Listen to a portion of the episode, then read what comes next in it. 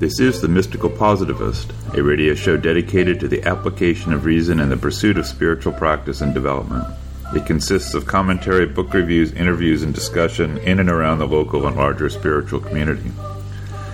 The thesis of the show is that rationality is in no way the antithesis of deep mystical experience. In fact, we assert that it is a necessary ally. I'm your host, Stuart Goodnick. Joining me in the following presentation is my co host, Dr. Robert Schmidt, Rob is the director of Tayu Meditation Center and founder with myself of Many Rivers Books and Tea in Sebastopol, California. This week on the show, we feature a pre recorded conversation with Terje Tonne, author of the newly published book Rodney Collin, A Man Who Wished to Do Something with His Life, from Karnak Press. Rodney Collin, a key figure in the history of esoteric thought and the Fourth Way tradition, is best known for his seminal works, The Theory of Celestial Influence and the Theory of Eternal Life. This groundbreaking biography provides a wealth of information, including Collin's close relation to Peter Ouspensky and a detailed account of the events leading up to Ouspensky's death. The book goes on to describe the years that followed for Collin, his group activities in Mexico, his search for historical traces of the work, and his mysterious death in Cusco, Peru at the young age of 47. Tonne came in contact with Gurdjieff's ideas in the early 1970s. Together with his wife, he has led a group in Oslo for 35 years. He has had a long and close relationship with Professor Meredith Thring, George Cornelius, and Joyce Collin-Smith. He is the author of The Gurdjieff Puzzle Now and Wer sich verliert, der findet sich.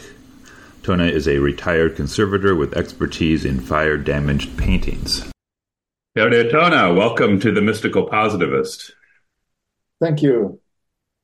We're glad. We're really glad to have you, and um, we were very. Uh, I, I very much enjoyed reading reading the, your Rodney Collin book. It uh, revealed a lot of really interesting material, and I hope that in our conversation with you, we can uh, uh plumb those depths uh, further for our audience. So, um, but we always ha- have a question for first time guests, and that is to invite you to um, reflect back on your own personal youth and uh, uh, adolescence. And um, tell our audience anything that uh, comes up about how, looking back, you might point to your own developing interest and commitment to fourth way practice. Mm. So, so anything that comes up in that regard, um, uh, we'd appreciate hearing. Hmm. Well, uh, there is one thing that stands out um, in my life, and uh, until I met the work, um, I didn't really understand what it was. Um, to be precise, it was a Sunday afternoon uh, in a park in Oslo. And I guess I must have been seven years old, maybe eight, but I think seven. And um, the day was uh, uh, gray I remember it very vividly. And then there was a moment where everything changed. I didn't know what was happening. Um, but I didn't use the words, but looking back on it, I, I, it was definitely an experience that that took very serious. I did not get afraid. Of course, looking at it, looking back at it, it was a moment of presence. Mm. And um, another curious thing uh, that I don't understand understood and still don't understand.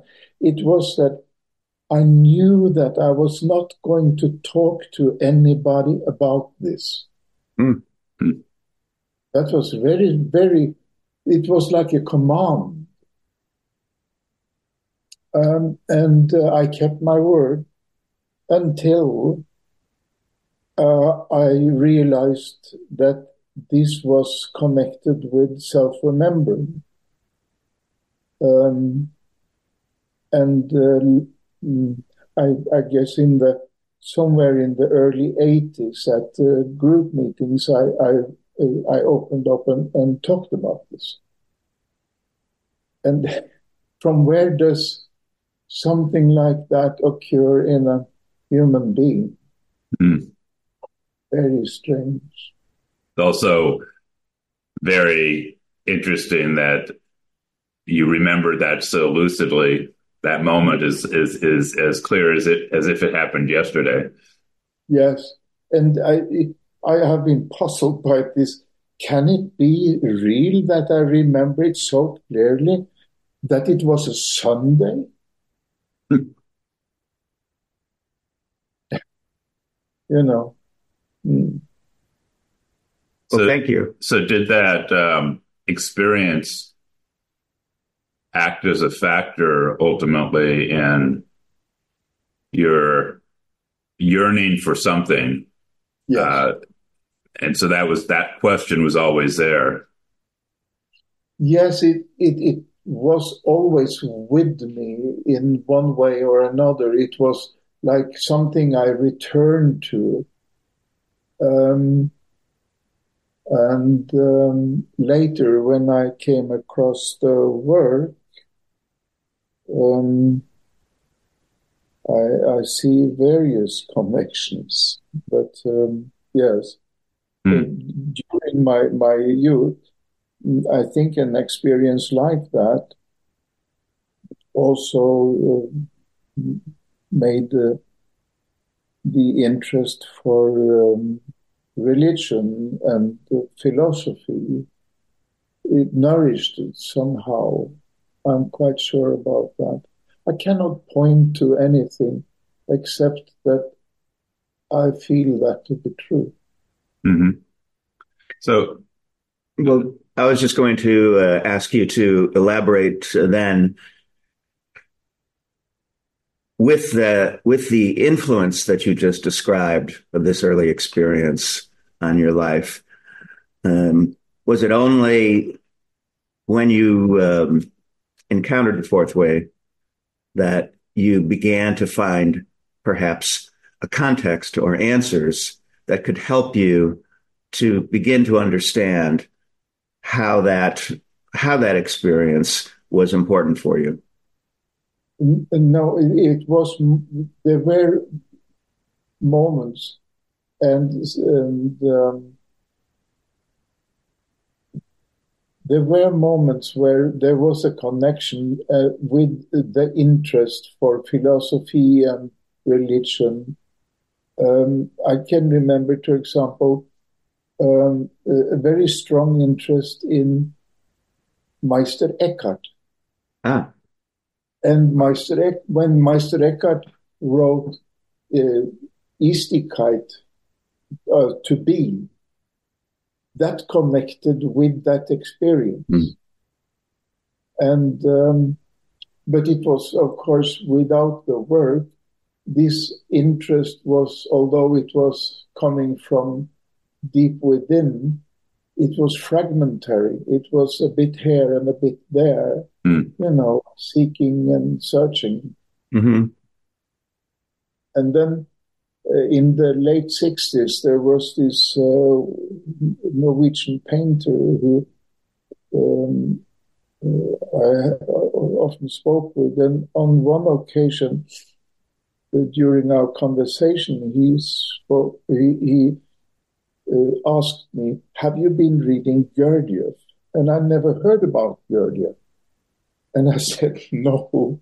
Well, you've been reading Ouspensky then? He said, "No." never heard about it. Then uh, in the early 70s, I went to London to study. I came across in a second-hand bookstore a book called In Search of the Miraculous. And then I recognized this name, Ouspensky, and I thought, and I always wondered why this guy uh, had asked me this question. So I'm going to buy this book and read and find out all about it. So I bought the book and coming, uh, I have definitely not read the half of the book before I knew this is it. This is what I've always been looking for. And since then, and until today, there is a red line. Thank you. Thank you. Did you uh, immediately ser- search for uh, a school to connect with, or did did that take a little time? No, um, when I was living in London, I had the idea that this was something with these groups and things that that, that was something that was um, belonging to the past. Mm-hmm. Uh, so I, I, when I was in London, I, I didn't, and reading, I, uh, I didn't connect with any group. The strange thing is that uh, in the area where I lived, in Hampstead, in Hampstead Village, um, I, found, I have found out later, just around the corner uh, where um, the house of, of uh, uh, both Beryl Pogson and Maurice Nicoll have lived there, you hmm. know, within a few minutes. And uh, Orage lived in Vale of Health, which was ac- across the road from where I lived. So now and then, later, I've, I've been thinking that I was in the right place at the wrong time. you know, recurrence and things, you know.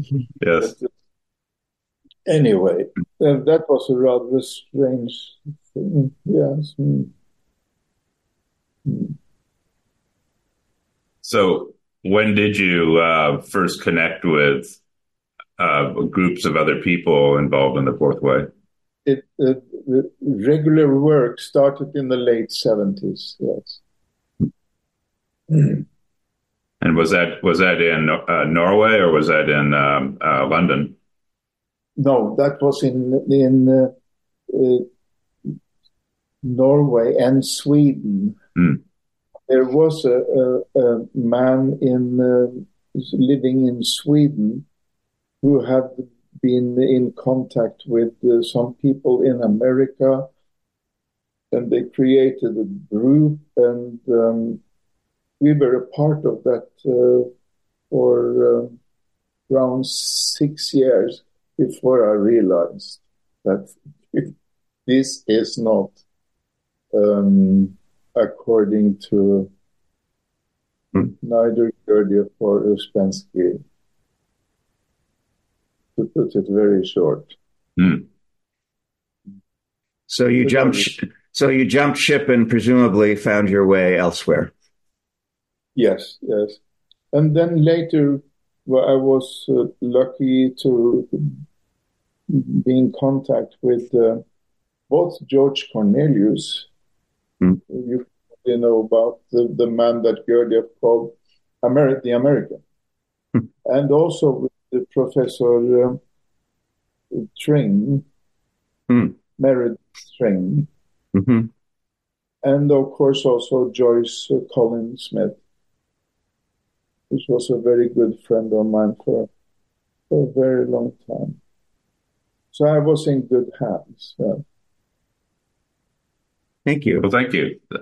And just, just for our um, audience's sake, you know, uh, for the last many years, you you've been leading a group in the, uh, um, I think, the Oslo and north of Oslo, and have just been an active part of the uh, the the work presence in Norway as well as as well as elsewhere. Yes, well, we've, we've been we have had this group now for I don't know uh, what is it, 30, at least thirty five years, hmm.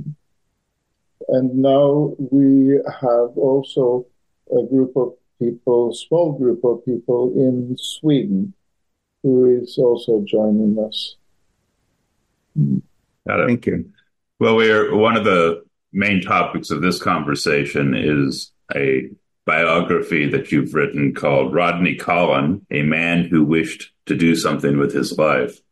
And it's quite a groundbreaking book for a number of reasons. Uh, uh, one of which is in the fourth way canon, it's something of an unlikely subject. Um, and the depth and the treatment and and some of the personal uh, history that you relate, I think, has been not really available uh, publicly, at least for um, uh, uh ever. You know, so this the, there's quite a lot of new material here. But I, you know, before we get into the the book and Rodney Collin, I'm just interested in how how it was. What drew you to Rodney Collin as a subject um, uh, for this, and you know what what was your process for coming to realize this would be a uh, important contribution to the uh, work literature? Well, it, it, it's rather a long story. I, I make it uh, very short. Um, first of all, Rodney Collin has, uh, for me, uh, been uh, very special because he speaks directly to, to the heart, to my heart. Um, and I always felt uh, that that was a person that I could trust. No, and, and I had a very peculiar uh, experience. I was um, laying on the sofa after coming home from work, and then suddenly there was this um, experience of, of, of having a con- somehow a connection with Rodney Collin. And I didn't understand this, um, and I still don't. But it was very, a very powerful experience. Uh, it was not a, a, a, consequence of some kind of association. It was an experience which was, which that hit me like a ton of lead. Hmm. I wanted, the, I, I considered to write this in the forward, but um, I hesitated because it, it, I realized that it might sound a little melodramatic. So I, I just left it. But anyway, this happened and um, it, it, wouldn't go away.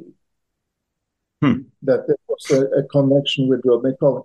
The next day, I went to a bookstore uh, to check if um, uh, what kind of workbooks which is available, which is a part of was a part of my my responsibility to to to ask them to order new books and so on. Um, and then I came across a book called "Call No Man Master," and I saw a picture of Rodney Collin, and I realized that the name Collin Smith, and then she was in family with him. So I went back to my workshop and um, I phoned the the, um, um, those who made the book and the, the publisher. They wouldn't give me her telephone number. Then I found out um, through the yellow pages. And when I phoned her, uh, I told her the story of, of, of my experience uh, last night. And she became very quiet and she said, uh, Come over. Hmm. So I, within a few days, I, I, I was in in England, in the countryside where she was living. And um, she thought it was, she didn't think it was a, anything strange with my experience. you know, uh, she probably understood it better than I do now. So anyway, we that's how we connected. Hmm. And it became a, a, a long relationship. And uh, before she died, she um, she gave me the, the paper she has from Rodney Collins. She had it the in the attic, and she said, um, "I knew these papers after Rodney Collins was going somewhere, but to Norway." that that wasn't something that she had seen. Anyway, some of the material uh, has been used in this book, and I realized fairly quickly that I was sitting on material that could clarify a lot of things, not least all the rumors around Ouspensky and uh, misinterpretations of who he was, his level of being, etc., etc. So I had really no choice to not write this book, having all this material. Yeah. So, so did you feel?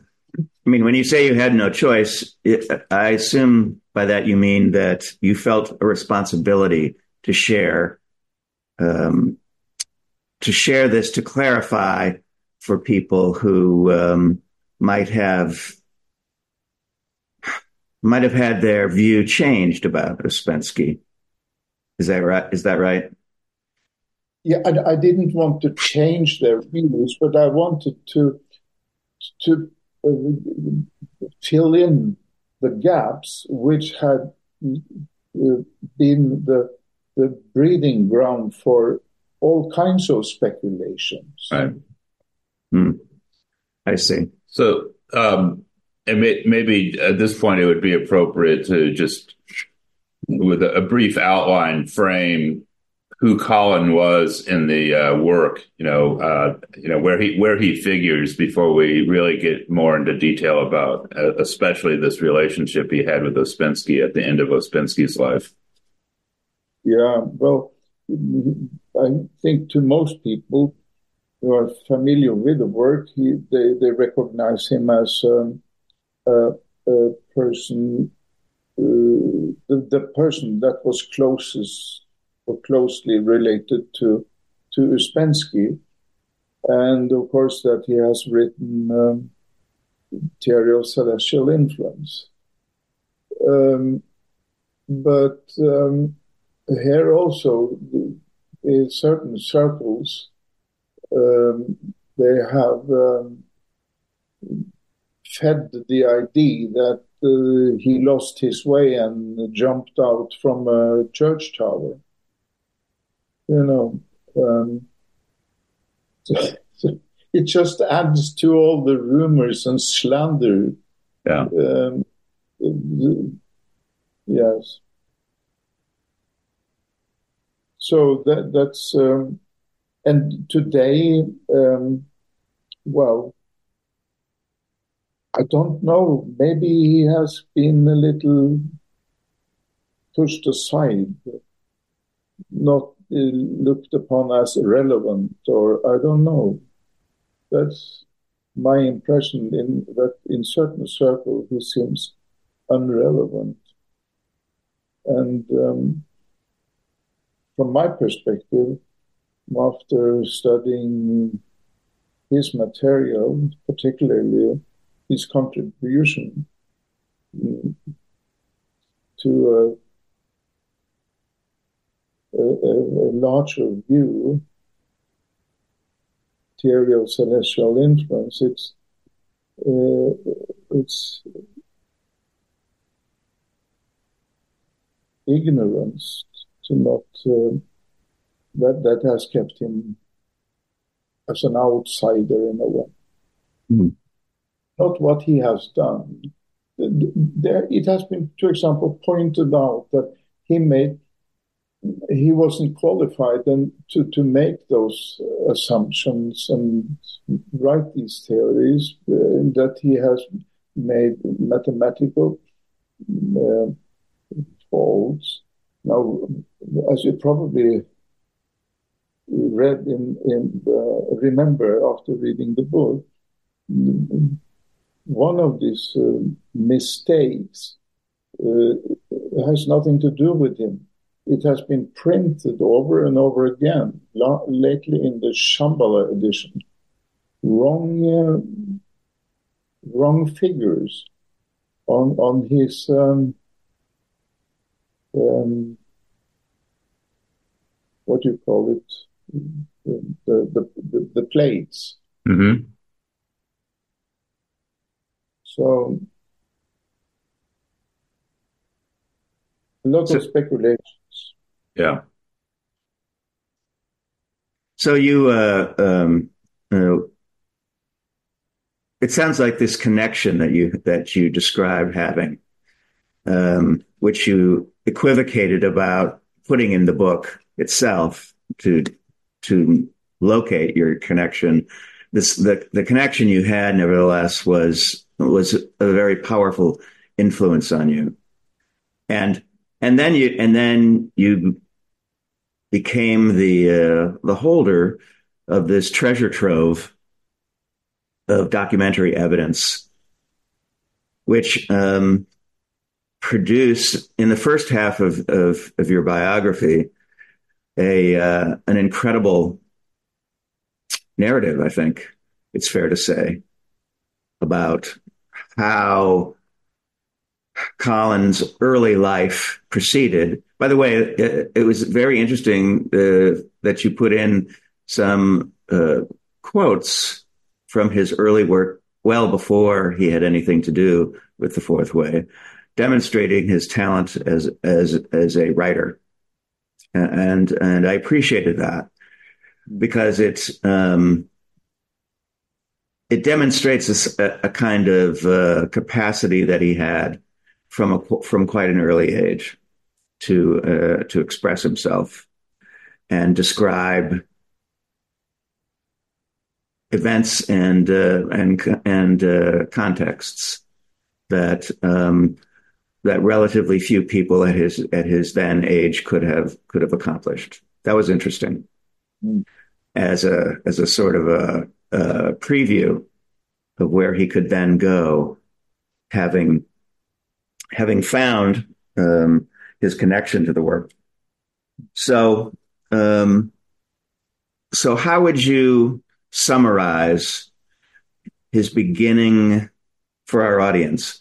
How would you summarize his uh, his um, introduction to the Fourth Way, his um, and his developing connection with Ouspensky and his work.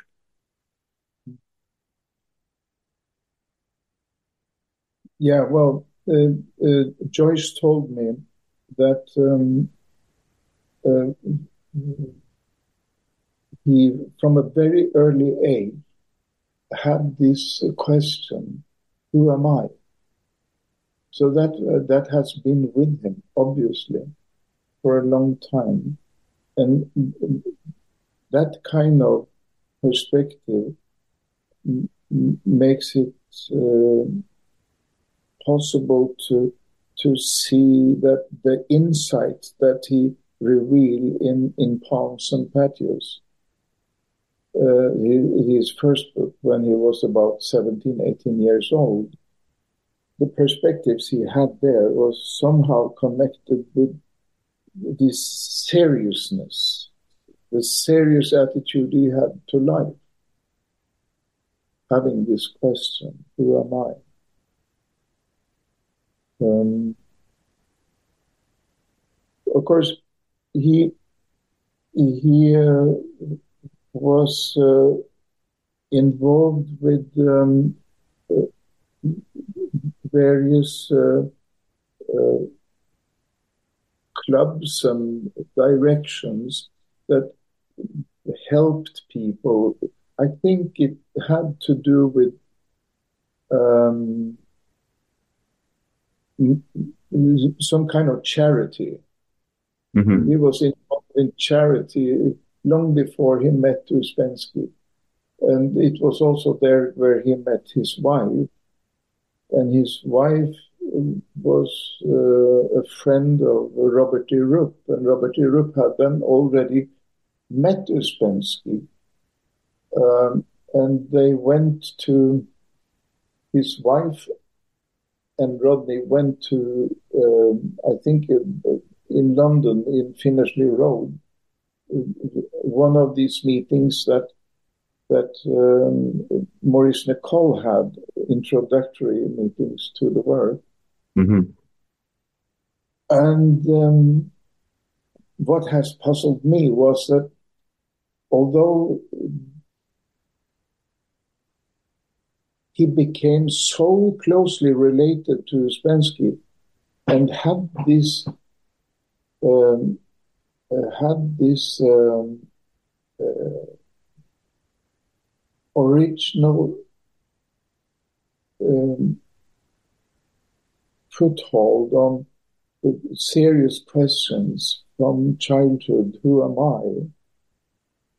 He he he he realized that he was not ready for Ouspensky. That I find that a bit strange. That he needed some time to to make the connection. Of course, it it, it didn't take very long time, but mm, it, it puzzled me that that he didn't connect directly.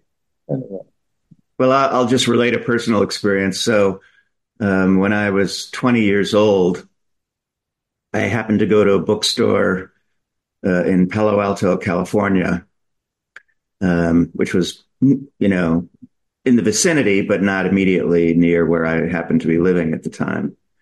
And there were these, there was a strange book section towards the back of the store where um, All and Everything and uh, um, other fourth way books were located. And I and I remember feeling a kind of magnetic attraction to the books. I picked them up, but I, but somehow I knew I had the I had the feeling that I couldn't open them yet. And then, but I think that's the way the way it often works. I I don't think it's unrelated entirely to the to the experience you describe about your your own personal connection to uh, Mr. Collin. So, um, so I, I don't, uh, you know, it's there. These things are rarely spoken of. This sort of this sort of um, intuition, if you will, but I don't think it's something to ignore. And and I didn't ignore it. I followed it. I put the book down, went out, and uh, uh, then met uh, the man who was my teacher about four years later. And that's that's when things changed for me.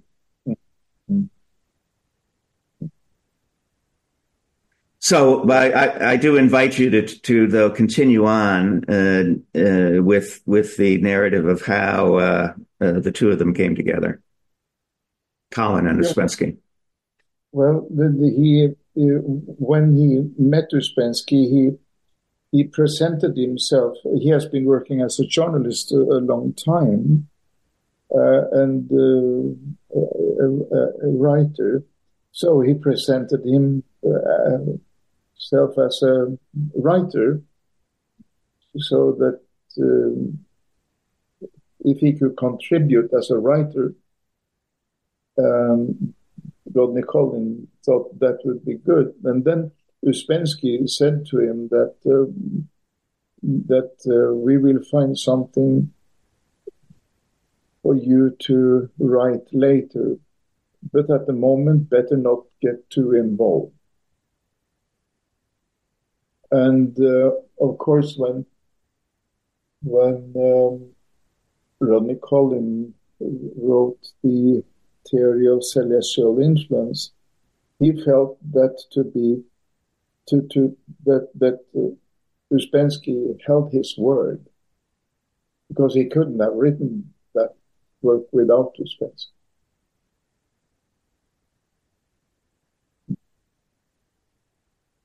and he probably felt like that also, I would think, when he was writing Theory of Eternal Life. Hmm. Joyce told me that that Rodney said that because she she asked, "How could you think like that? How can a person think in in those realms and ways?" And Rodney told her it was that he also was puzzled by what he has written. And he said that it was like a vision. Hmm. That's interesting. Yes. That's what she told me. Hmm. It was a vision.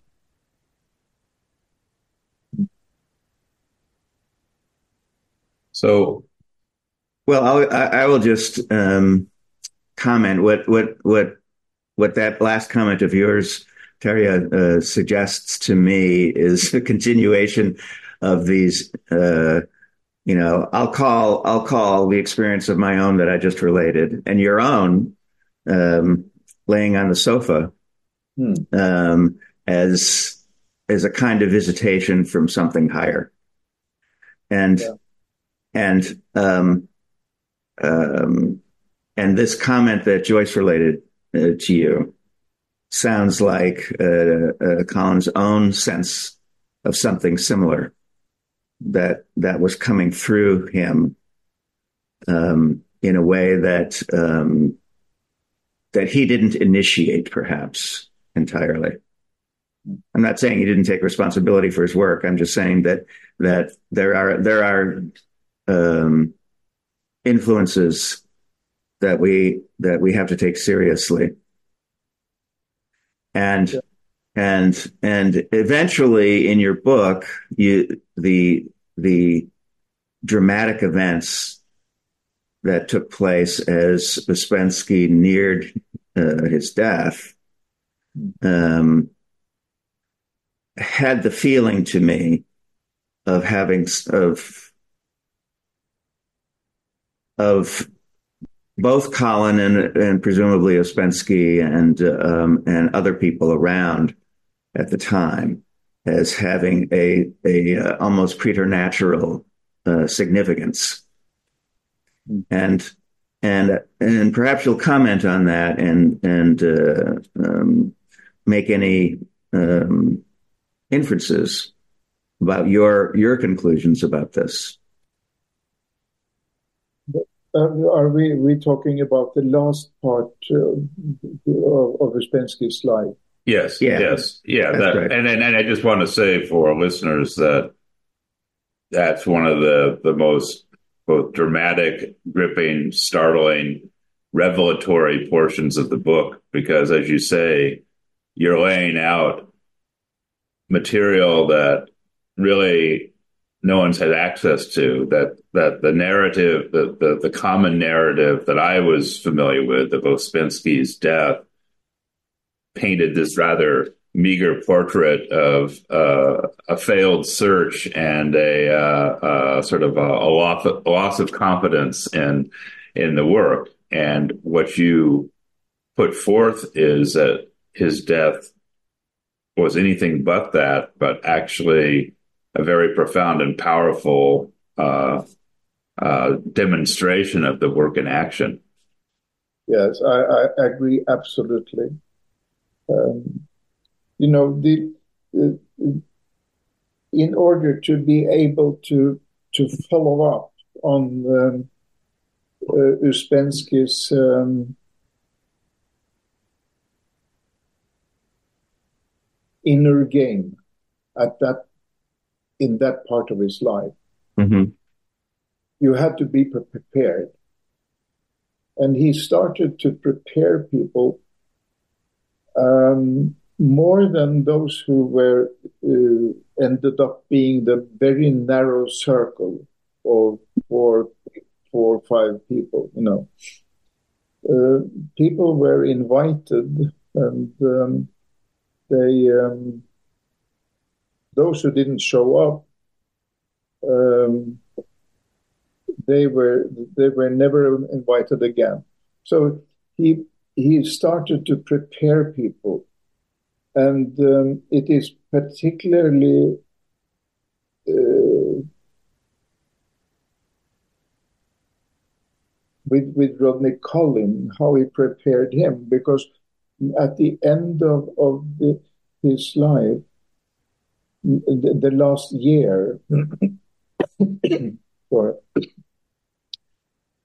um, he was he had got uh, to a level of sensitivity where he could by just one word know what to do.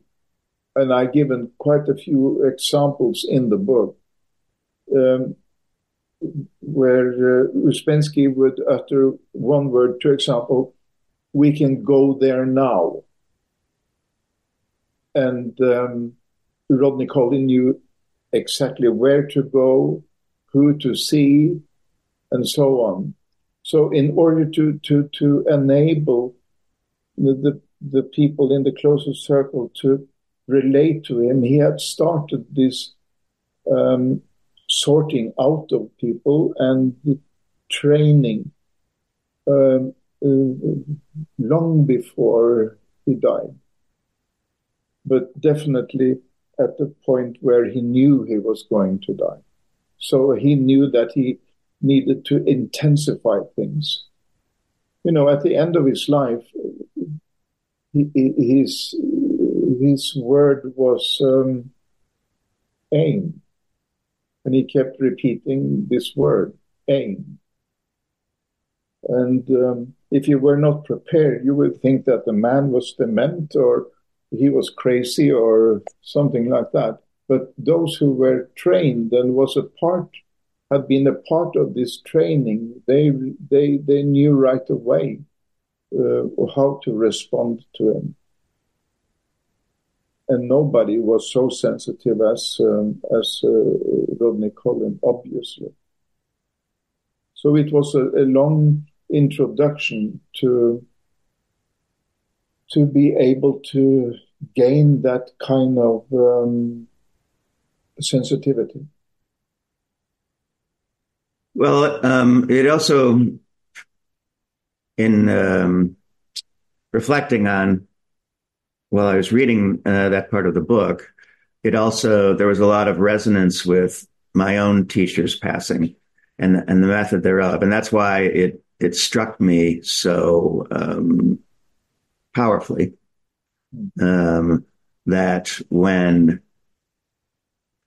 when the body begins to fail, often um, expression becomes uh, more intense, and mm. and the creation of context becomes really powerful or really um, prominent, I guess, and and obviously powerful to those who have been willing to enter the context and and be touched by it at a at a deep level. And and I wonder if you would agree with me that that that that is um, that is where the sensitivity um, emerges. Yes, uh, definitely. You you said willing to. I would add able also. Yes, mm-hmm. yes. The, the, the, doctor, I think Dr. Roles, to put this in this context, I think Dr. Roles, who was a very faithful servant, mm-hmm. uh, uh, at the for a long time in Ouspensky's life, uh, all the way up to his death, he was not, in, from my point of view, he was not able to to connect with uh, what was going on there. Mm-hmm. Was a kind of an outsider. Mm-hmm. Um, and there is also this short passage where uh, where um, Ouspensky um,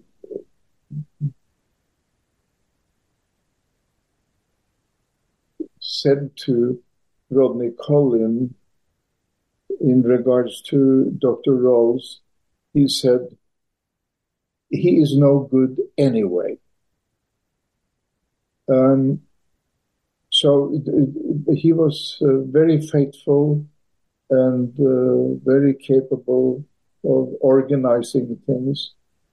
But um, Ouspensky realized, obviously, that he didn't have what it take to to to continue and contribute to what was going on. And Ouspensky was also looking forward, you know, how to continue this beyond the traps of falling into a, a dead system. You know, I, he said, I abandoned the system. And this woman who was with him was crying and she said, Did you say abandon? And Ouspensky said, Yes. Uh, I, I said abandon, not destroy. Mm-hmm. Um, so he was very concerned about the the the, the work not fossilizing. Mm-hmm. He could see that it was fossilizing, mm-hmm. and and we in our generation uh, can bear witness to various kinds of um, fulfillments of his fear, you know. Right. and I think, well, uh, in talking about Collin's next phase of work, I think uh, we'll get into that. At this at this point, though, in this context around Ouspensky's last days and the small group of people around them, you do describe Collin as being uh, distinct in the degree to which he could he could enter into that context, his understanding of that context, and then what would appear, you know, from a casual outside observer as him being as crazy as Ouspensky in the last uh, few days before Ouspensky's death. So perhaps you could talk a little bit about what happened to Collin in that point, because that, that seems like a, this incredible transformational moment for him. Yeah, well, he had then already uh, a very strong separation from Rodney Collin. He knew he was not Rodney Collin. His identity was um, beyond that. He even, I can remember uh, that he even asked his wife to remarry him because he was a different person. And the, and the chapter in The Trip to Madame, if you remember, where he was in that state, had changed. And Madame Ouspensky and the people opening the door uh, when he came to America, they they saw uh, Rodney Collin, and he knew that they they didn't see him because he was no longer Rodney Collin.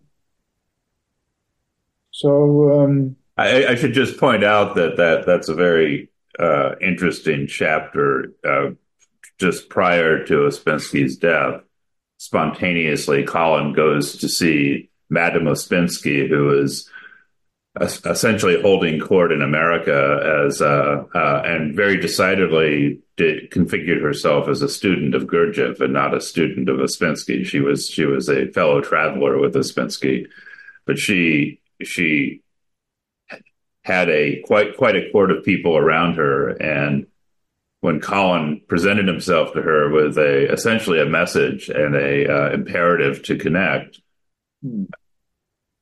it was difficult for her not to see him as Rodney Collin, the person, yeah. and, and uh, it was it was a very interesting demonstration of something going on with Collin that uh, not even uh, well practiced uh, uh, presences in the work could quite detect. Hmm. Well, she might have been quite puzzled at the end of their conversation when when he's told her that she should come, and she her answer was that she couldn't come. She she was very sick, and she counted her days, uh, she counted her uh, time left to live in days, not weeks. That was how she expressed it. And then Rodney Collins said, um, no, not this time, next time.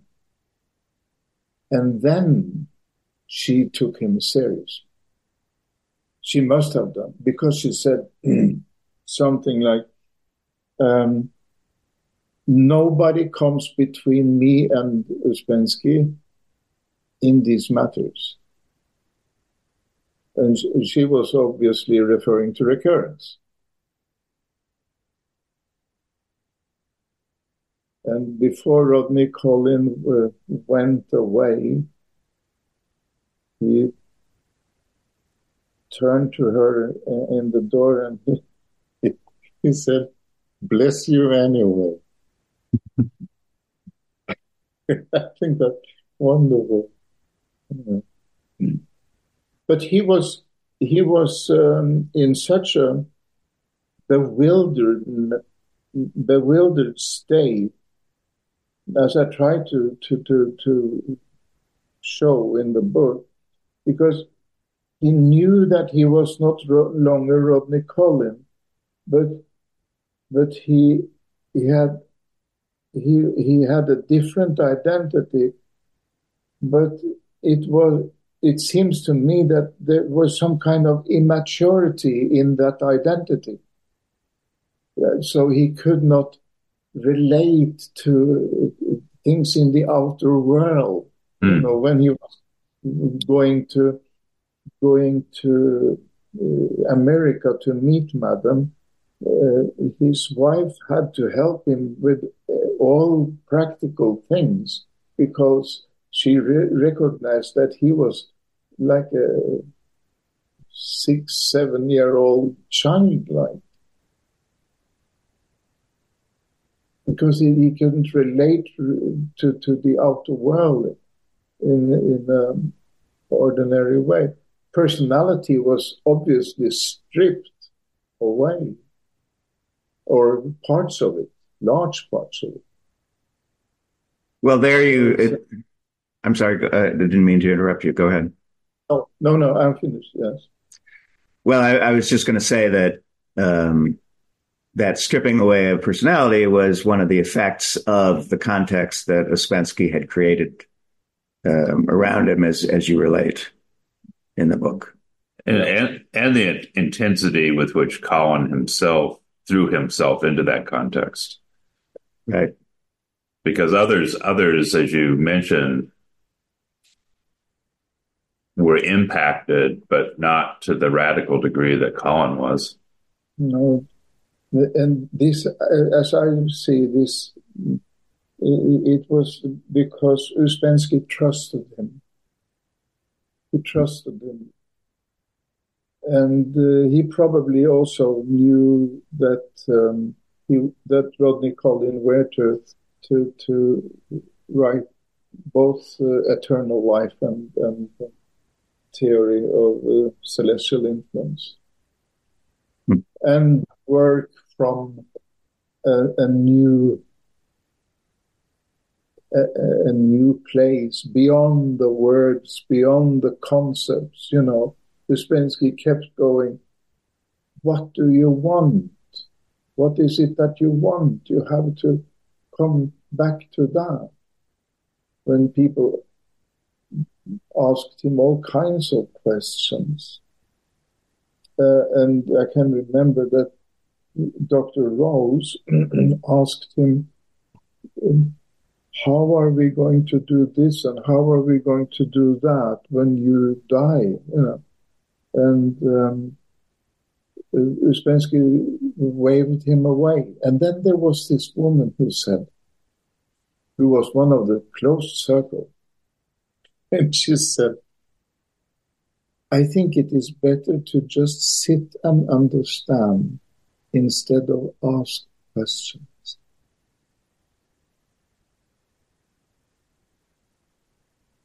Well, I think that's the uh, expression of the intuition that that there's more than just words um, present. Absolutely, you know, the, what you call it, this uh, transmission of information uh, without words. It was it was a common thing in in this this period. Yes. Hmm. Within this closed circle. And in the days before Ouspensky himself died physically, Collin locked himself in a room mm. and and hardly ate anything. And we don't know precisely what he was doing in that room. We just know that he emerged from that uh, yet again different than when he went in. Well, but there was also a list of list of his um, um, program. Yes, yes. That, That's the, the, the common thing before this book. It was that he locked himself up in that room and nobody knew what was going on. Well, in the book, I revealed what was in the room, what kind of exercises he did, right. when he did it, and goes into the details until the moment when people started knocking on the door. Uh, until now, they have only, have only known that that uh, uh, when somebody wanted to raise this ladder up to the window, he pushed the ladder away, yeah. and uh, adds to the dramatic uh, speculations around this crazy man. But I uh, I put in not all, but I put in enough details of what was going on in that room, why he uh, locked himself up, uh, so that the transmission could unhindered hmm. go from Ouspensky to Rodney Collin, and there was a it wasn't a monologue, it was a dialogue. I'm quite sure of that. Yeah. Some of some of the experiences he had with some of the exercises that he did points that this was not a monologue, it was a dialogue. Um, but of course, um, just knowing that this man is dying in the room beside, and there is this man um, who just locked himself up. Great material for all kinds of speculations. Well, and dismissals. Yeah. Absolutely. Absolutely. Yeah. So after Ouspensky died and Collin effectively emerged in a new new way, new context. One of the things that struck me was for most people associated with Ouspensky, Matt, Madame Ouspensky counseled everyone now you must go see Gurdjieff in Paris. Oh. And uh, quite a number of people uh, who were in Ouspensky's orbit did did that, but Collin did not. No. And and it was and it was an interesting um, uh, interesting demonstration. Uh, uh, I wonder if you could speak about how you how you see that um, that statement without a statement. Yeah, but you know, the, most of the people that went to uh, Ouspensky's followers um, Dr. Walker and, and many others, that they had this question, what are we going to do now? Now, Rodney Collin didn't have that question. Uh. You know, the, the answer to that, this is how simple I see it. He didn't have, he knew what he was going to do because he had followed the instruction and he understood the, the instruction and therefore followed it. So he went into his own heart and he asked himself, what do I want? And then he be- obviously became quiet enough to hear that voice. That's why he never asked for any help. He wasn't a man who did not need help uh, or would not ask for it when he needed it, but he would not ask for help if he didn't need it. Yeah, it, and it's funny because this is a, uh, in one sense, a small detail, and yet it seems like such a pivotal thing because in the narrative of Ouspensky and Gurdjieff, because in the, the, the common narrative, certainly the one that I inherited in the work was, uh, you know, Ouspensky was a failed teacher. What he had was incomplete at his death, the people who were locked in his orbit finally, you know, saw the light and went to see Gurdjieff, the true teacher. And what you demonstrate with the story about Collin is something entirely different. That there, there was uh, a teaching, a transformational function going on that was arguably different than what uh, was happening in, in uh, Gurdjieff's orbit, but for those who could enter that context, it was every bit as transformational. And Collin, as you say, there's two things. And one is he may not have the question, but there's the other thing, which is to make a pilgrimage like that is to identify with the idea that the teaching you received was incomplete, which many people did. Uh, and for him, it seemed like it not only was complete, but he had a new mission with that completeness to move beyond where it had been. Yes, I follow you. Yeah. Um, I think that it is possible that uh, a, a, teaching can be um, incomplete. But and and therefore um, it's necessary to, to, to, to find what is kind of missing. But I think that when a human being is able to go as deep as Rodney Collin did, that missing part in the teaching or outer world and so on, traditions and so on, if he could go as deep as he did, you will find the answer. Because the answer is within you.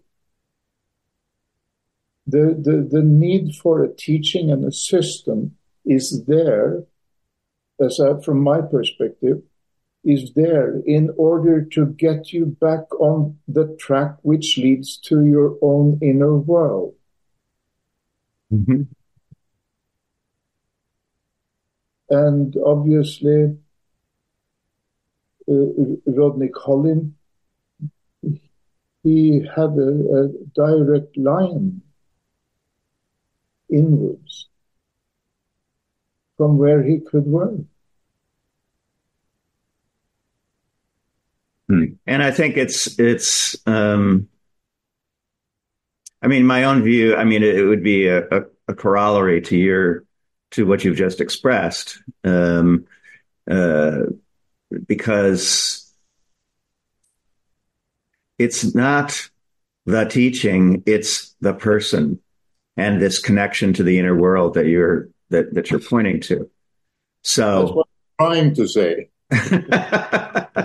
well, I'm just saying it a slightly different way, not better, that's for sure, than what you said but um, but I think sometimes people lock onto ideas as um, more than they more than they really uh, giving them more gravity than than they ought to, um, or at least it, it's not it's not that um, ideas and practices are useless by any means but having having um, used them as they are as they are meant to be used, then um, then to blindly follow an injunction that is no longer necessary, that's what I'm hearing you say here, and I agree with you, then it, that's just silly. It's a, it's not just a waste of time. It, it actually would be a negation. It would have been f- for uh, uh, Collin in this in this particular case a negation of what had happened for him and to him, and um, in his own uh, as a product of both his own efforts and the context that his teacher created for him to um, to have pretended that that what he had done didn't happen, and and that negation would would have been um, as inauthentic as any as any mechanical um, activity of of people that I mean you suggested that Dr. Roles is would be an example of of that sort of thing. So um, so authenticity is hard won, and um, and is uh, provides promptings that do not rest upon the training. They rest upon the inner um, opening.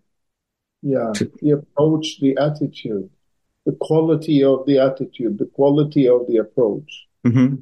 Yeah, absolutely. Yeah, and I think that uh, I think that, for example, uh, Dr. Roles, I think it would be a, a, a great thing if he went to Gurdjieff. I think he would have benefited from that. I'm, I'm not saying that he did not benefit from where he went, but I think he would have benefited from this. But he wouldn't go because of some kind of principle that that uh, that they were not allowed to use the name of Gurdjieff and all that. Some kind of principle, he wouldn't go. well, if you have that kind of principle, well, you have to pay a different price. Yeah, that, that that's an interesting point because uh, when I spoke a few moments ago about the alternative uh, reason for not seeing Gurdjieff, uh, you're describing a little bit more that you can make that decision out of pride. Uh, and, or in Collin's case, it's pretty clear he made that decision. He did, it, I don't even think the decision occurred. It wasn't a decision. It was just like he was moving where he where he was called to move, and that wasn't the direction he was called to move. Yes, I think that I think that's right. Absolutely. So uh, one of the elements in this transition after uh, Ouspensky's death that, again, I think serves as a powerful counter narrative to the uh, conventional stories surrounding Ouspensky and his work is the focus that Collin had on a new beginning for the work. And the way I, I, I read that, you know, the, much has been made historically in fourth way circles of Ouspensky on his deathbed saying there is no system, uh, and all the ways that that's been misinterpreted. And that was always seen as a repudiation of his over intellectualized system. And in the narrative about Collin, what you demonstrate is here is a true student of Ouspensky who took that message not to mean, as you said a few minutes ago, to destroy the system, but just that the, the system has to evolve or the work has to find itself in new expressions in order to be vital and to be alive. And Collin's subsequent work ultimately in Mexico seemed to be a demonstration of making the making the uh, work alive in a different guise, and that was in part part of what was his mission as he saw Yes, yes. I just wanted to to, uh, to read a short passage here, if please. that's all right. Yes, Please please. This is about what uh, this reconstruction came to mean to, to, to Rodney Collin. Abandoning old forms, penetrating to the truth which lay behind those forms, and creating new forms for that truth, which in their turn one day must be abandoned also abandoning and recreating seems to me the only way of keeping alive the hidden connection which lay behind the system. If one clings to the old, it fossilizes, and oneself inside. The idea of reconstruction seems to be endless. So, so let me ask you about that because um, one of the questions that occurred to me and uh, uh, uh, most pertinently, pertinently um, in the book is this idea of recurrence that you mentioned earlier in this conversation. And it seems to me that what the passage you just read um, of Collin's um, is something that speaks to how we might begin to understand this idea of recurrence, which figures prominently uh, in the book. Hmm. So, so could you talk more about about um, how that word is used? Because I, I don't know if you agree that the passage you just read is relevant to that, but but that's my sense of it. Well, it can. I, I see it more as a possible springboard, and uh, Okay. but I think that what he is what he is pointing to, at least how I see it, is that um, um, our, our attitude towards uh, what is laying right in front of us uh, cannot rely on any dogma or any ready-made uh, behavior uh, Mhm. or anything like that. Um, one has to exist and have the experience of being somewhere, and then from there um, relate. And of course, when you exist, the moment is uh, absolutely new. So there is you're a part of this this renewal, and I come to see this mm, from my personal experience mm, that the the the, the the experience of the moment is is leaving the the linear idea. It is more like this moment is not past, it's just expanding. Hmm. It's an expanding thing for me. It come, become more and more like that for me.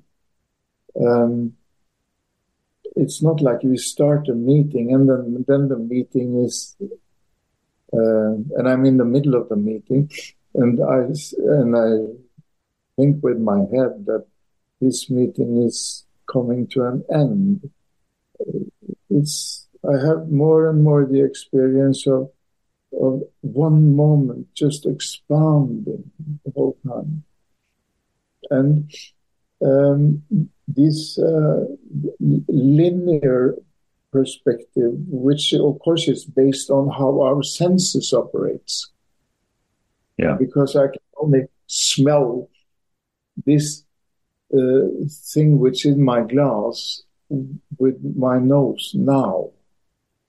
So we are sort of through our senses bound to, to a linear way of thinking. Now, how, how am I going to understand that in recurrence, I'm looking forward at my past. Well, it's impossible to understand that as long as I keep this uh, linear perspective and think in linear perspective. Um, and then there is this um, the, the at that line, at that line from you know before, now, and, and in that linear perspective, there is a, dot. Now is a dot, and um, Ouspensky he draw a line, what you say, perpendicular. Mm-hmm. To, yes. yes. And that's a different dimension. And um, as far as I understood Ouspensky, he was when he was in America before he came to to uh, England to die.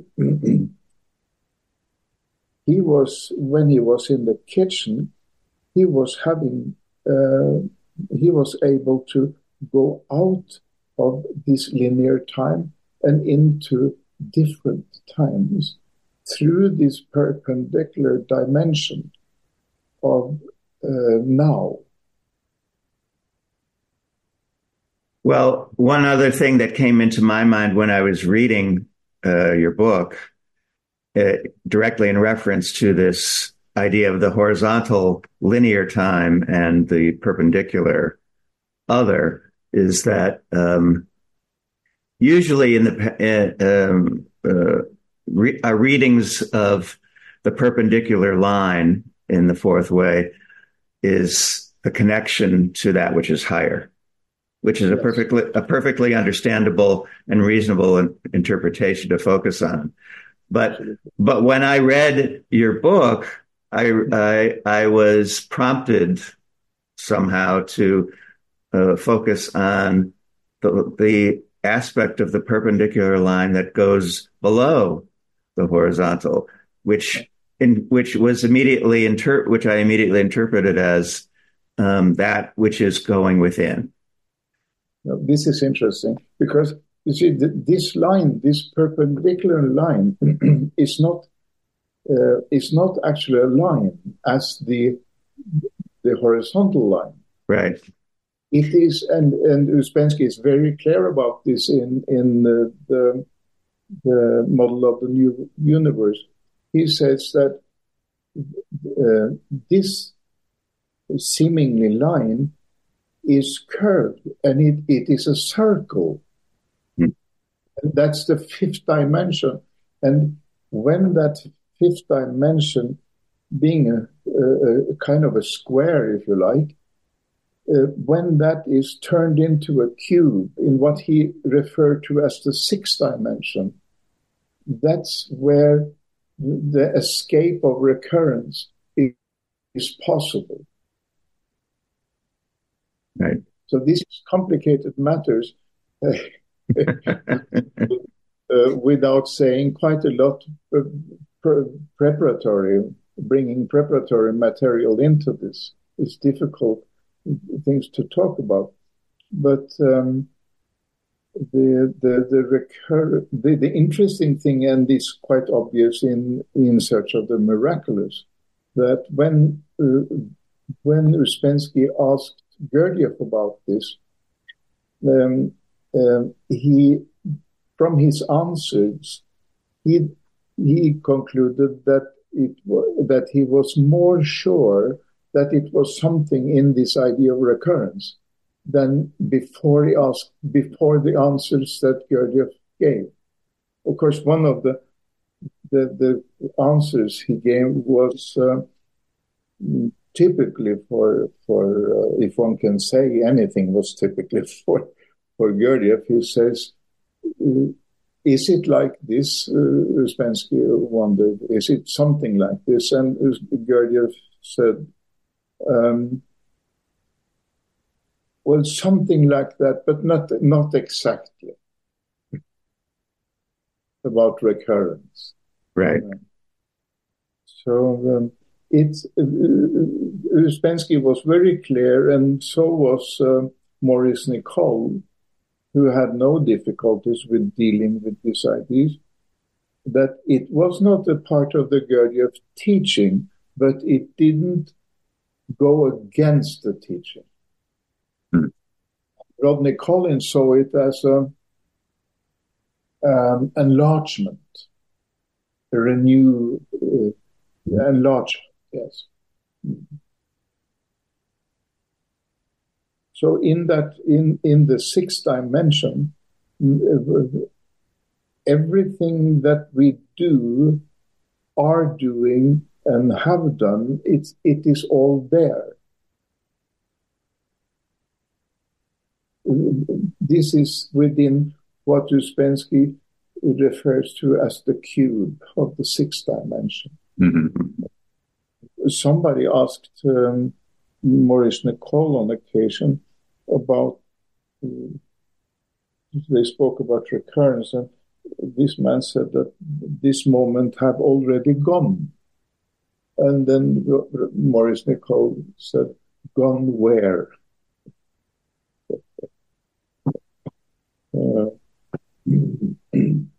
A, a, difficult question to answer. Yes. It is a very difficult question to deal with without saying a lot of other things on beforehand. Yes. Right. But the, the one thing for sure, it is impossible to understand if you if we if we rely on the thinking which is linear. Right. Yeah. Well, one one um, element of a new beginning or a reconstruction that struck me in your narrative of uh, Rodney Collin's life is in the work that he, you know, ultimately he and his wife and community relocated to Mexico and began uh, work there. And it felt to me that what was coming to the fore there was uh, much more had the valence of the emotional center than the intellectual center uh, from the, the previous chapter of work. And uh, do you agree with that reading? Because it, it, it, it, and it seems like Collin would explain that because in a different culture, Uh, he's responding to a different cultural need. But this went on so far as for him to convert to Catholicism.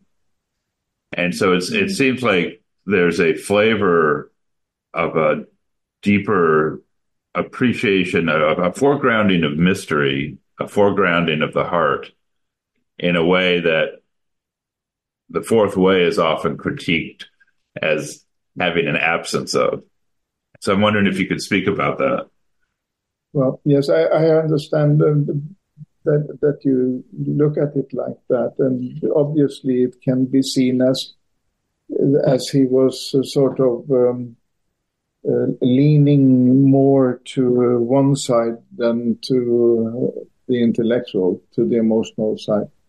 I think that that um, it was a little. I look at it uh, as it was a little different because um, he he not only raised the, the level of his emotions, Mm, but uh, it was uh, a, a, completely different level of being, which also was able to to to look at the world and the cosmos from a uh, from a perspective that definitely needed more than an ordinary mind.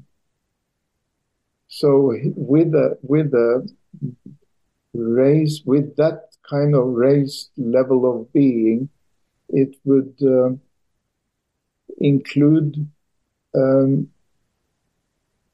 the emotions and uh, his intellect, and also that the practical work would take on um, uh, the same kind of dimension. He was very concerned about looking after the needs of others um, and the true needs of himself. Um, so I think that this um, that it was uh, kind of a loop-sided emotional uh, project going on there. Mm, I I understand that it can be easily seen in that perspective, but I think that that if you look into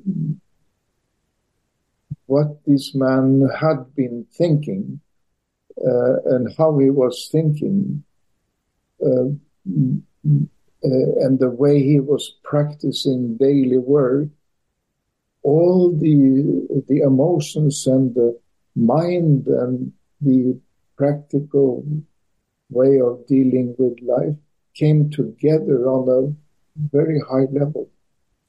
Well, well, let me then um, follow up on that um, because it seems to me that um, you know in Buddhism, compassion is understood to compassion and wisdom are in many formulations understood to be what we what we might call higher emotions, higher mind, higher heart. Mm. And and what I'm hearing you say just a moment ago could be interpreted as being a demonstration of of uh, or in Collin's life of a manifestation that was produced by this change of being, uh, and um, and that's why um, this focus on on compassion would emerge. Is that a is that a fair restatement of what you were saying? Absolutely, yes. I, I uh, absolutely agree.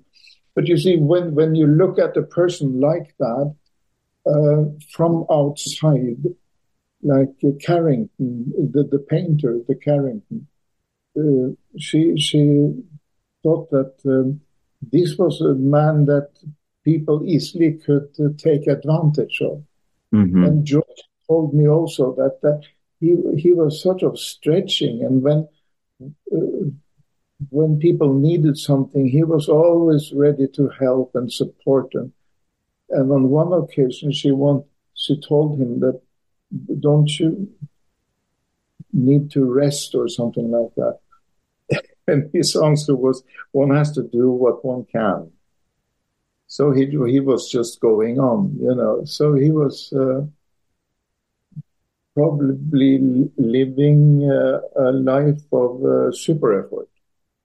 Oh, well, I, and I want to be clear that uh, my lead into this question wasn't coming from a place of seeing him as lopsided emotionally. Uh, and in fact, I think, uh, and you sort of spoke to that, that that's, that was a common critique of him uh, later. And I, I, and I think my, my sense is more like what Rob was describing is that a kind of compassion and poignancy emerged, uh, even in his, even at, you know, in the last trip of his life, you know, to Cusco, you know, the, his wanting to help this little boy, you know, that was an orphan, a street orphan, Modesto, uh, was a a poignant uh, outpouring of the heart. And I think the maybe the way another way I would understand that and understand that kind of radical compassion is that it comes from a place where you don't see separation or you see beyond separation and and the and that's and that's and the critiques of him you know oh people can take advantage of him are coming from this place where you're enmeshed in, in separation and you have this sort of cause and effect universe that's sort of built out intellectually, but but it keeps it it blocks off a free flow of being in the way that Collin was demonstrating, where he he was demonstrating more of an outpouring of the heart, and that is a radical change of being. Yes, I absolutely agree that, these uh, differentiations into intellectual and emotional and practical and so on at a certain point, when you do the right thing in the, to, to example, in the outer world, if you do the right thing in the outer world from the right reason, all these separations of intellectual and emotional is just uh, words. You, you, cannot do the right thing in from the right re- reason uh, if you are not thinking right. You know. So it, it all comes together, and you need an intellect to split them up. It's a part of the intellectual function to split them up, and but right. at a certain point, it's it's meaningless, you know. Yeah. Well, there's a um, a way we we've heard it said uh, from teachers and other traditions, but it seems to speak to in part how a uh, work like the theory of celestial influence could come to be, where one can attain to a level of being where the impulse to transmit a certain kind of energy will come through our intellectual centers. And if our intellectual centers are sufficiently, you know, cultivated, we have all sorts of sets of ideas and things like that. But the magnetism of that impulse comes through and organizes those ideas. Experientially, it's as though we're being we're, we're an antenna and we're receiving a uh, uh, uh, a communication from another realm. But because the organization seems to happen of itself, there isn't the kind of effort that we associate with thinking hard about a problem because something higher is moving through us. And it seems like that is another way in which, you know, being beyond the conventional effort filled intellectual realm that we often inhabit yes. was being demonstrated in uh, the work that Collin was doing. Yes. And this is also an aspect of why he focused so much on harmony. Yeah. You know, this um, not only harmony of the centers, but uh, harmony uh, among people and, and groups and groups which takes uh, lineages which takes a, a, a little a, another form. He was very concerned that there should be a, an, an open door uh, for example, between groups, but that they that that didn't mean that they should conform and be one thing. He thought that different groups within a, in a, a larger harmony would do different work, which was needed. Mm-hmm. So um, this has to do with with harmony so much. Yes. In some respects, it recapitulates the uh, celestial theory of the functioning of a solar system and the functioning of the endocrine system. That groups yep. group, groups can function in harmony in service of a larger composite being that and each group will have a function that may be distinct from, but in relationship to the other groups. Yes, absolutely. I think it was Mrs. Staveley who once said that um, that she regarded Gurdjieff as the trunk and the different branches of a tree uh, uh, as a part of a, a unity of a tree. And if the tree didn't have um, different branches, it would be loop-sided. Hmm. But you know, you you also that that reminds me of a quote you have of Collin in the book, and again a something of a radical interpretation uh, in terms of a common narrative about the fourth way, and that is that Collin viewed Gurdjieff and Ouspensky as more like two poles of a necessary unity that they they represented a, an expression of the teaching in very different forms and with very different emphasis and yet one was not superior to the other. They coexisted as an expression of a teaching that was coming from a place beyond the uh, personalities of the vessels with which that teaching was expressed Yes, yes. And and this is so different from many of the views which has been expressed um, in in certain circles that um, um, this view of Rodney Collin, who, who sees sees this in in the perspective of the law of three. You know, he never gave up uh, looking at. Uh, the lawfulness is in, in, in action.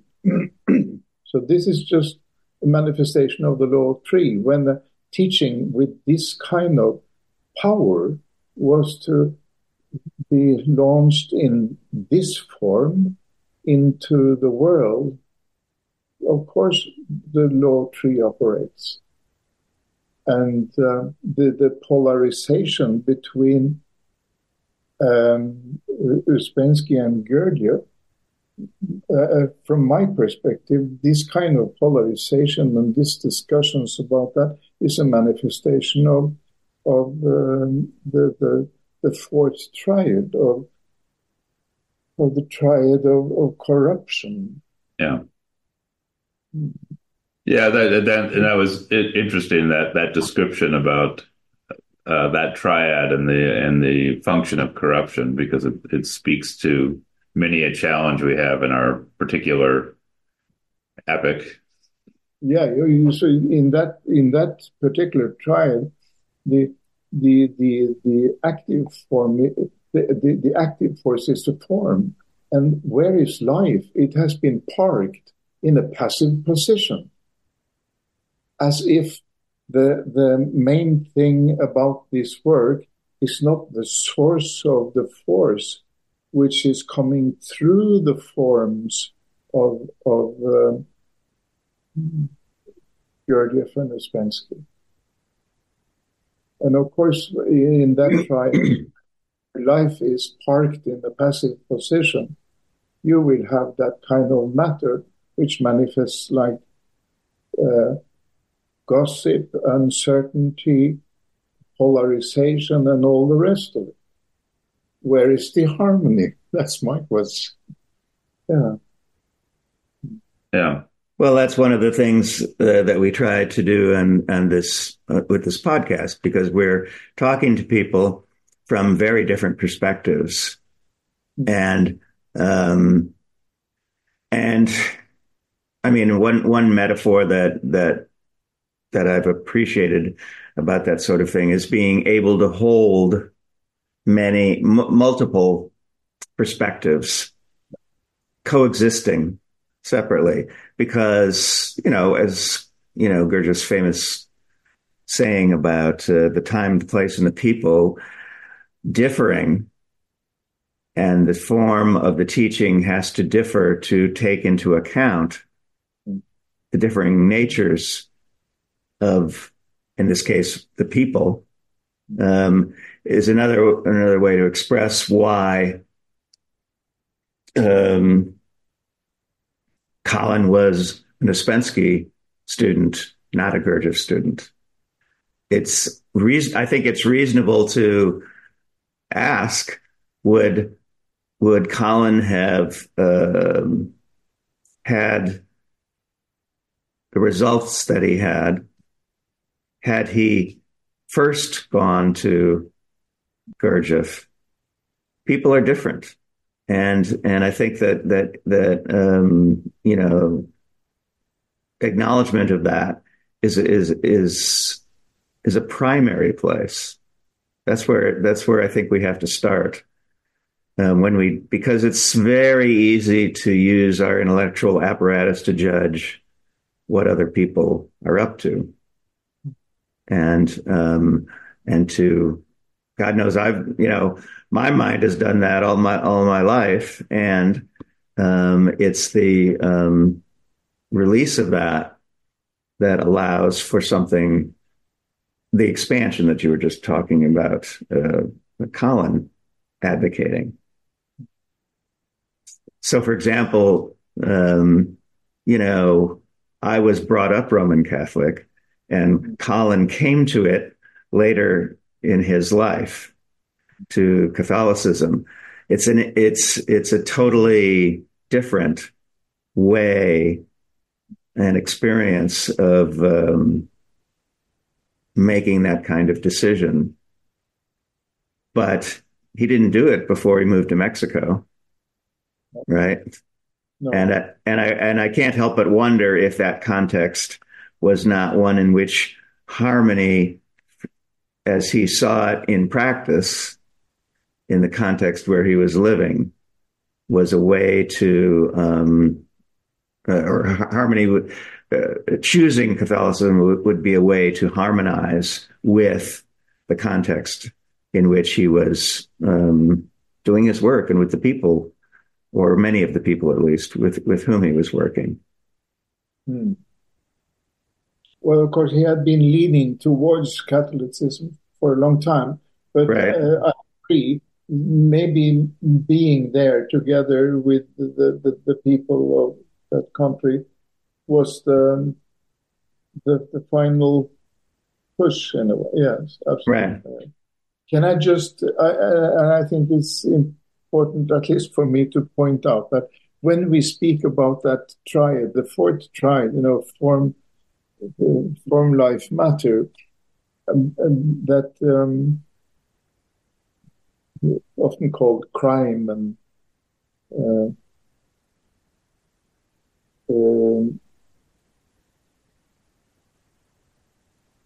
it is important not to have a negative attitude towards that that um, triad because it's it's it's an absolutely necessity. It's a, mm-hmm. when, you, when you raised your hands and you you said, "Can I hold many different things at the same time?" Mm-hmm. This came to me because it, it, and Rodney Collin is very clear about this that within any cosmos there has to be all the triads. You know, like uh, the the triad of of uh, crime and corruption. It has to be there. Um, so so it's a it's a part of any cosmos. So one should make sure that one doesn't start any kind of polarizing and looking at it with some kind of subjective negativity towards it. Yeah, I totally agree. But we we we're getting um, we have a few minutes left uh, in our uh, time today. Uh, I wanted to very briefly just speak to Collin's death in Cusco because you you you'd made a comment before that uh, there seems to be an impression that, he he jumped out of a church tower and that uh, and I was wondering if you could just speak briefly to how you see that uh, that that last event because he died fairly young in, in an upswing of his work and yet all accounts seem to show that he greeted his death also with open arms. Yeah, it, it's really a strange thing because, uh, uh, and his, his wife was uh, obviously puzzled by this. That before they went to Cusco, he was very upset that that this and that has to be organized. Everything had to be uh, in right order. and uh, she asked him if, why and is there anything particular going on with this trip? And he said, I don't know, but there there is something important going to happen on this trip, but I don't know yet what it is. But everything has to be in order before they left Mexico. Hmm. And on the way on the plane, uh, uh, the, the, the plane had no pressure chamber, so they had to have oxygen. And at one moment, she turned back because Rodney was sitting behind her. And, and Janet recognized that he had um, dropped, fallen asleep and dropped socks again out of his mouth. And she didn't recognize, realize how long it has been going on. Anyway, she put it back in his mouth. And when he wake up, uh, and they came to the hotel, they went to rest because of the height difference. And uh, he was very strict with medicine and rarely took any kinds of medicine. But on this trip, she was sort of surprised that he he took. I think it was some ketamine or something that he was taking for the pressure, hmm. the, the height sicknesses. But she was surprised. And he had obviously uh, uh, also before had uh, had problems with his heart now, when he was visiting this boy who lived up in the tower, um, he um, before he fell, this boy was uh, later interviewed by the police, and he said that he he suddenly stood up with a gasp, and that he hit his head on a beam was that was up in the roof there somewhere. And after that, he fell forward and fell off the tower. And uh, all this points into this uh, that uh, he was not well and that he had this heart attack.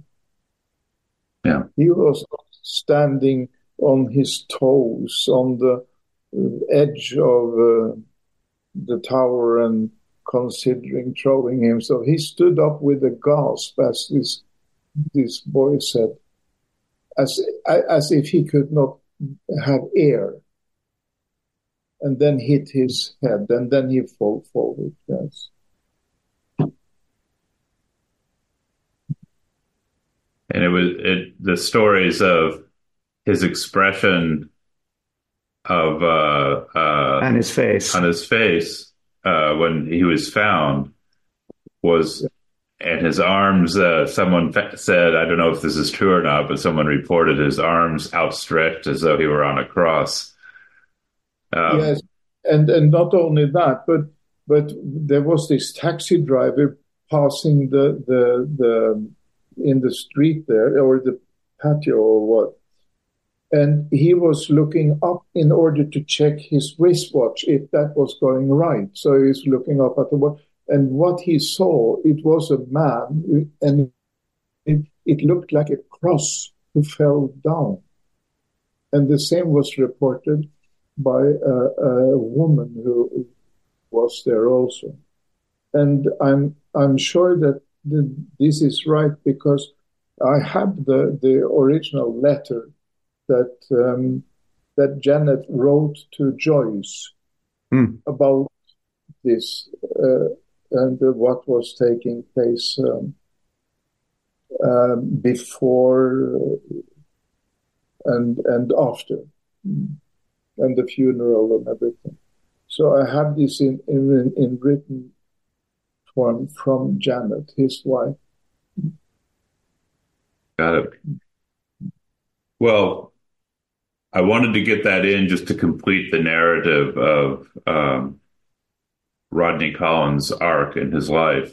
And we just have a couple minutes left. So I want to return just to the acknowledge a number of things about uh, this book, Rodney Collins, a, a, man who wished to do something with his life.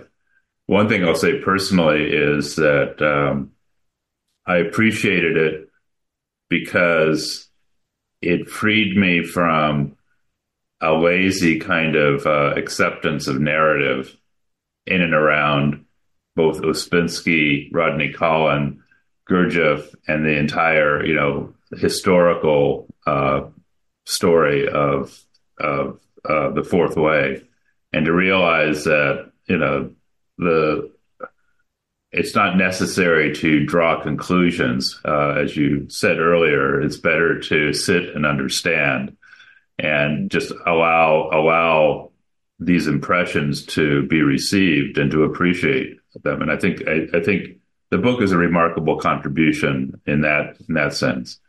We didn't have time to go too deep into the last part of the book, which is a fairly detailed summary of the theory of celestial influence.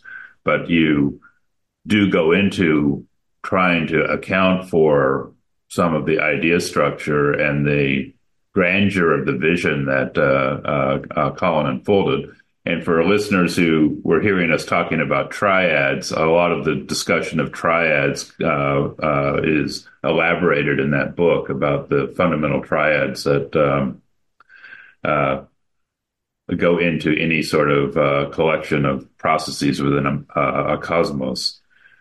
So I want to just acknowledge and appreciate that the uh, uh, I think this book is a, a, remarkable contribution in the literature of the Fourth Way and unexpected. Uh, it's an unexpected work, and I think that that's that's uh, uh, uh, in these days that's quite an achievement because there's so much has been written about the work. This is truly something new. And I'll just say that that I was very um, I mean, I would agree with what what Stuart just was said, but but um, also the uh, the description of the power of the connection of Collin to Ouspensky and and the way that unfolded um, was was unexpected as well, and and uh, very touching to me and resonated with my own personal experience of the passing of my teacher. So it it had a it um, it created in me an opening that was not present before, and I always appreciate when people offer that to me. So um, so I hope other people uh, listening to this podcast will um, explore your work and um, find something for themselves to appreciate. So thank you so much for joining us yeah, today on this con- in this conversation. It's been uh, it's been wonderful, and uh, we heartily recommend the book. Thank you for the invitation. You have been listening to The Mystical Positivist. This is your host, Stuart Goodnick. This week on the show, we featured a pre recorded conversation with Terje Tonne, author of the newly published book, Rodney Collin, A Man Who Wished to Do Something with His Life, from Karnak Press. Rodney Collin, a key figure in the history of esoteric thought and the Fourth Way tradition, is best known for his seminal works, The Theory of Celestial Influence and The Theory of Eternal Life. This groundbreaking biography provides a wealth of information, including Collins's close relationship to Peter Ouspensky and a detailed account of the events leading up to Ouspensky's death. The book goes on to describe the years that followed for Collin, his group activities in Mexico, his search for historical traces of the work, and his mysterious death in Cusco, Peru, at the young age of 47. Thank you for joining us once again for the Mystical Positivist. Podcasts of all our shows can be found at www.mysticalpositivist.blogspot.com, as well as commentary and discussion of topics of interest to the show. Also, please send comments and feedback to mysticalpositivist at gmail.com and join us again next Saturday.